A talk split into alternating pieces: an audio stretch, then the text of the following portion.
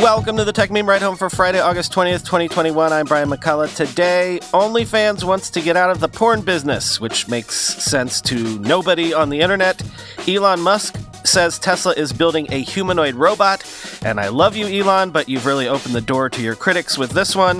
Microsoft is raising prices, and of course, the weekend long read suggestions. Here's what you missed today in the world of tech. OnlyFans announced late yesterday that it will be prohibiting users from posting any quote sexually explicit conduct unquote starting in October but will continue to allow nude photos and videos on the platform. So I guess that conduct word is key there. Now number 1, if the reaction on Twitter is indicative of anything, OnlyFans is way more popular than I thought because everyone was freaking out about this last night. Number two, remember when Tumblr banned porn? How did that work out for them? Number three, I didn't mention it this week, but there were rumors floating around earlier this week that OnlyFans was struggling to find investors, possibly due to hosting adult content. A pitch deck that was circulating for OnlyFans to attempt to raise money showed that the company was predicting $5.9 billion in gross merchandise value in 2021 and $1.2 billion in net revenue. So they were looking for some financing that would value them above a billion dollars in aid of probably going public sometime in the near future. Quoting Axios. The Raine Group, a merchant bank focused on tech and telecom this past spring, began helping OnlyFans to solicit investors. Several deep pocketed firms quickly passed, not even engaging in serious due diligence. The money it's hoping to raise would partially cash out majority owner and porn mogul Leo Radvinsky, while providing management with what one venture capitalist calls more legitimacy. By the numbers, any other company with growth like OnlyFans would be able to raise big money in a matter of minutes. In short, OnlyFans has a porn problem, even though it never once mentions porn in its pitch deck, something that multiple investors called disingenuous. Some VC funds are prohibited from investing in adult content per limited partnership agreements. Several investors are concerned about minors creating subscription accounts, although the company says it has controls in place to prevent that. Some investors say they could get past the porn, but worry that the company's reputation would prevent it from attracting brand partners, despite this week announcing a safe for work product that features its growing number of clothed creators, end quote. So I guess we have to assume this is what is going on here. I don't know why porn remains the last great taboo in venture capital land. Lord knows VCs have poured billions of dollars into cannabis startups recently. OnlyFans is by far the most successful platform in the so called creator economy thus far, though it is a nascent space, one would have to say. So, is this an attempt to pivot to, hey, we're not hardcore sex, we're a platform for Pilates instructors and stand up comedians and the like? Oh, but we'll still let you post pictures of breasts and stuff like that, quoting Bloomberg. Starting in October, the company will prohibit creators from posting material with sexually explicit conduct on its website, emphasis mine, which many sex workers use to sell fans explicit content. They'll still be allowed to put up nude photos and videos provided they're consistent with OnlyFans policy, the company said Thursday. OnlyFans is positioning itself more as a forum for musicians, fitness instructors, and chefs than sex workers.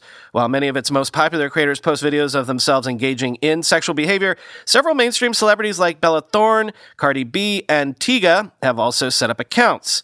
The changes are needed because of mounting pressure from banking partners and payments providers, according to the company. OnlyFans is trying to raise money from outside investors at a valuation of more than $1 billion. In order to ensure the long term sustainability of our platform and continue to host an inclusive community of creators and fans, we must evolve our content guidelines, OnlyFans said. The company is run by its founder, Tim Stokely, and owned by Leonid Radvinsky, an internet entrepreneur, end quote. So I want to make the point again the financials that OnlyFans revealed in that pitch deck are insane. People should be falling all over themselves to shovel money at them. Is there a deeper issue here? Another shoe to drop? Something we're not aware of? This morning, there are stories going around suggesting that OnlyFans may have banned porn because of a BBC investigation into how the site had some, quote, tolerance for creators publishing illegal content. Also, that banks and credit card companies were threatening not to work with them anymore.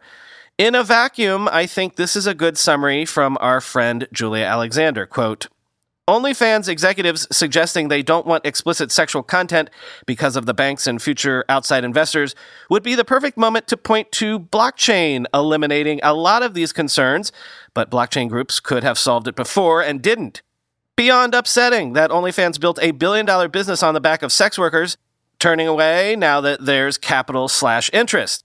The world doesn't want another Patreon, it wants OnlyFans. OnlyFans no longer wants to be OnlyFans, despite building success via those creators, end quote. Yes, in a normal marketplace, now would be the perfect time for someone to swoop in and create an OnlyFans clone. Perhaps on the blockchain? Microsoft says it will raise the prices of commercial Microsoft 365 subscription bundles in March, the first major price change since their 2011 launch. Quoting CNBC, the price hikes will boost Microsoft's total revenue and profit given the Office line remains the company's top product in terms of sales, and most Office revenue is tied to business use. While Microsoft still sells licensed versions of Office for use on premises, the company has been getting the majority of commercial Office revenue from subscriptions since 2017. This marks, quote, the first substantive pricing update since we launched Office 365 a decade ago, Microsoft 365 corporate vice president Jared Spataro wrote in a blog post. The bundle has expanded to include the Teams communication app, the Whiteboard collaboration app, and Power Platform application development tools for non developers, among other assets, Spataro wrote.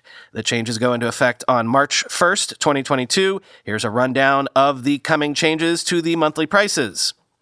Microsoft 365 Business Basic will go up to $6 per user per month from $5. Microsoft 365 Business Premium will move to $22 from 20. The Microsoft 365 E3 variant will be $36 compared to 32 today.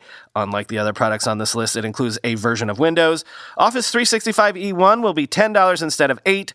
Office 365 E3 will rise to $23 from 20. The premium Office 365 E5 tier will cost $38 up from 35. Creating Microsoft 365 with Windows has helped Microsoft sell Office subscriptions for people who aren't necessarily in front of PCs all day because they hold frontline positions such as cashiers. That has helped widen the base of Office users, and now there are over 300 million commercial Office 365 paid seats, Spataro wrote, end quote.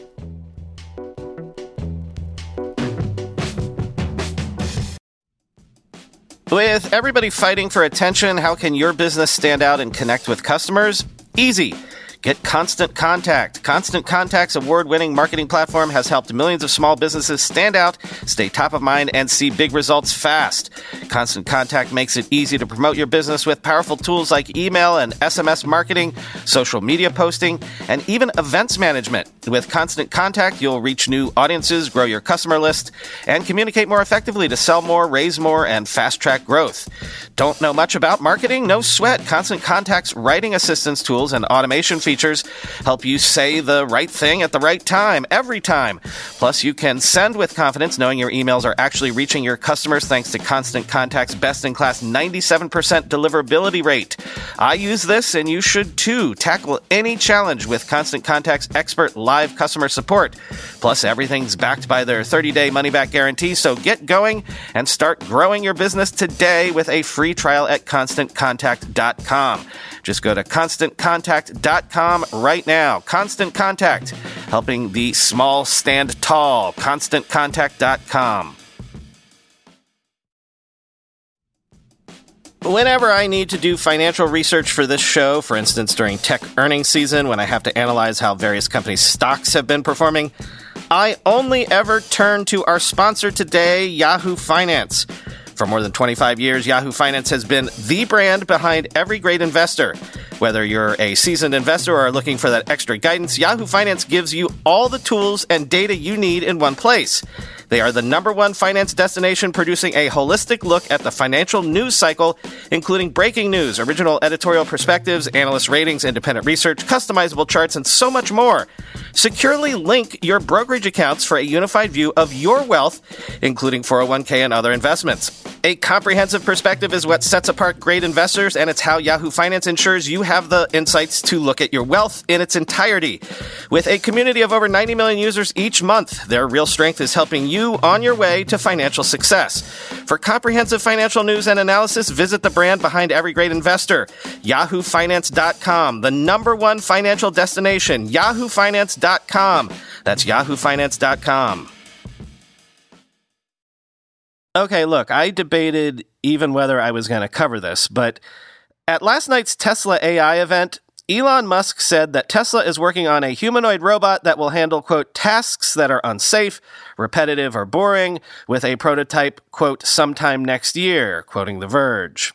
The humanoid robot will leverage Tesla's experience with automated machines in its factories, as well as some of the hardware and software that powers the company's autopilot driver assistance software.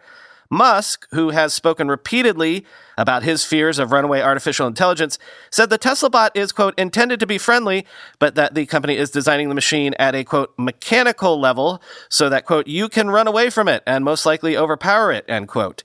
It will be 5 feet 8 inches tall, weigh 125 pounds, and have a screen for a face. The code name for the bot inside the company is Optimus, he said.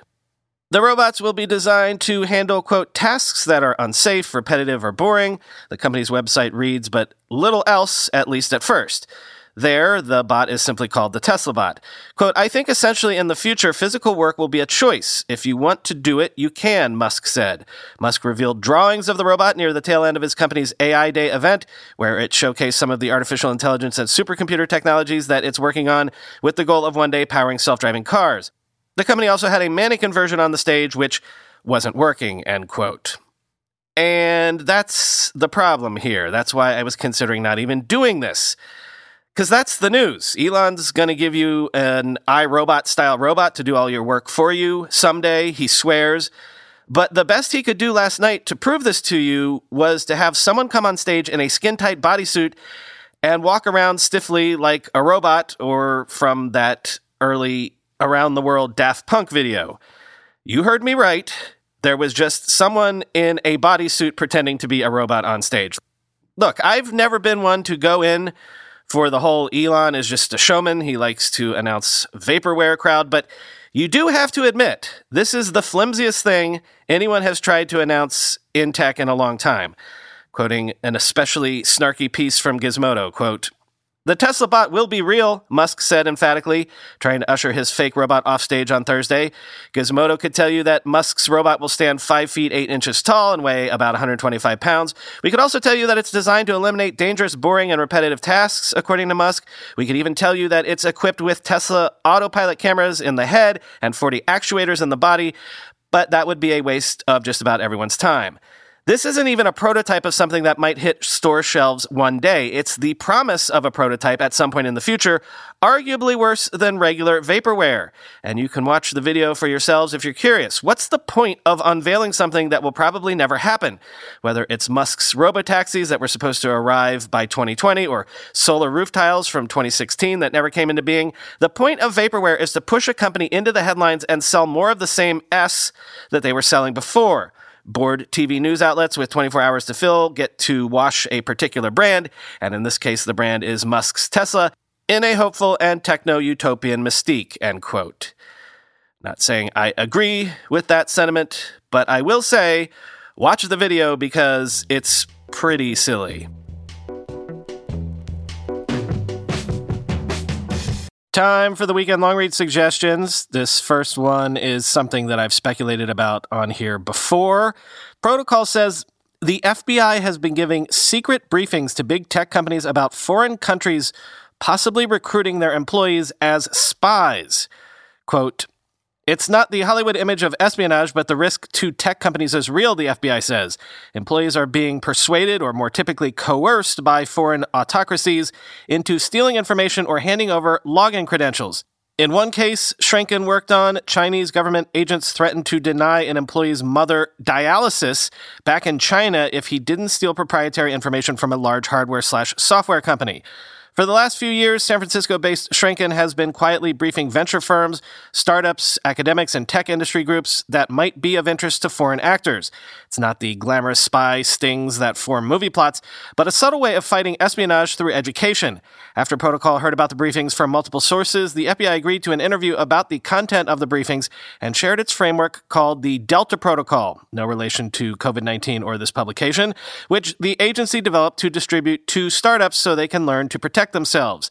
The reason why we're being so much more assertive about these briefings and trying to be more open with the U.S. industry is because we've just come to the realization that if there's no cost, then they will continue to do what they're doing, Shrinkin said. So the briefings are like, please, American companies, raise your shields, protect yourselves, make it more expensive for the thieves to rob you, and the country is stronger and you're stronger, end quote.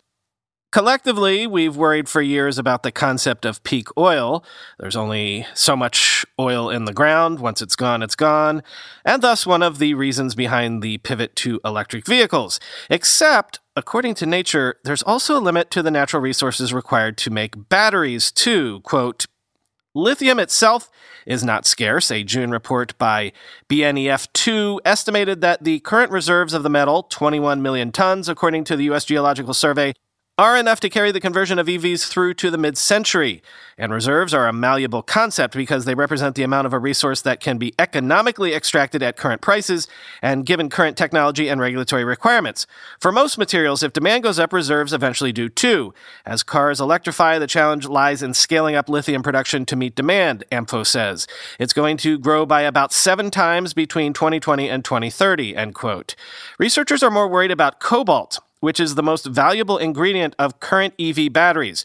Two thirds of global supply are mined in the Democratic Republic of the Congo. Human rights activists have raised concerns over conditions there, in particular over child labor and harm to workers' health. Like other heavy metals, cobalt is toxic if not handled properly. Alternative sources could be exploited, such as the metal rich nodules found on the seafloor, but they present their own environmental hazards. And nickel, another major component of EV batteries, could also face shortages, end quote. Next, this is something that we've discussed before as well, but a restatement of this particular problem comes from Bloomberg this week. The headline says it all Waymo is 99% of the way to self driving cars. The last 1% is the hardest. Quote, it turns out that the last 1% has been a killer. Small disturbances like construction crews, bicyclists, left turns, and pedestrians remain headaches for computer drivers. Each city poses new, unique challenges, and right now, no driverless cars from any company can gracefully handle rain, sleet, or snow. Until these last few details are worked out, widespread commercialization of fully autonomous vehicles is all but impossible. We got to the moon, and it's like, now what? Says Mike Ramsey, a Gartner analyst in Detroit and longtime industry spectator. We stick a flag in it, grab some rocks, but now what? We can't do anything with this moon, end quote. By the way, I just want to quickly editorialize here. Pedestrians, left turns, rain or snow, are we sure those are little problems, the last few details to iron out? Because it kind of feels like those are bigger than just 1% problems to me. Next, this lead from the Wall Street Journal also has a good summary for me. These people who work from home have a secret. They have two jobs. When the pandemic freed employees from having to report to the office, some saw an opportunity to double their salary on the sly. Quote, it's two jobs for one, says a 29 year old software engineer who has been working simultaneously for a media company and an events company since June. He estimates he was logging three to 10 hours of actual work a week back when he held down one job. The rest of it is just attending meetings and pretending to look busy, he said. He was emboldened by a new website called Overemployed. Started by two tech workers this spring, it aims to rally workers around the concept of stealthily holding multiple jobs, framing it as a way to wrest back control after decades of stalled wages for some and a pandemic that led to unpredictable layoffs, end quote. The Atlantic looks at how you know who has sort of ruined the name Alexa for parents. Quote, at first, the number of baby Alexas spiked following the voice assistant's rollout in late 2014. Perhaps parents heard the name in the news and liked it, but it has since crashed. Likely, parents began to realize that having the name could be a nuisance, or worse, could become associated with subservience because people are always giving orders to their virtual Alexas. This up and down pattern reminded Wattenberg of what happens with baby names after hurricanes when, quote, the news coverage and attention causes the name to briefly shoot up, and then the aftermath when the name is constantly referred to as a disaster kind of kills it off, end quote. Basically, Amazon's impact on the name Alexa resembles that of a natural disaster. When I reached out to the company, it didn't comment on whether it had played a role in Alexa's decline, end quote. And finally, this week, a podcast recommendation. I believe I've mentioned the show called The Rest is History before. The hosts are two well known British historians, Dominic Sandbrook and Tom Holland, and every episode they just kick around historical things, one topic at a time, be it the Enlightenment or the ancient Olympics or Persia.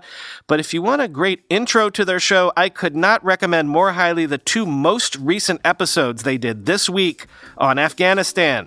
This show is so, so good. It almost single handedly restores my faith in the internet. Search your podcast app now for The Rest is History.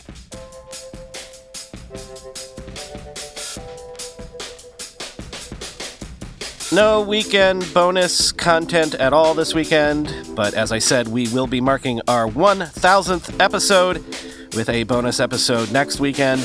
And Ride Home Plus subscribers do watch for a small five minute announcement episode in your feed to explain some changes to the Ride Home Plus offerings.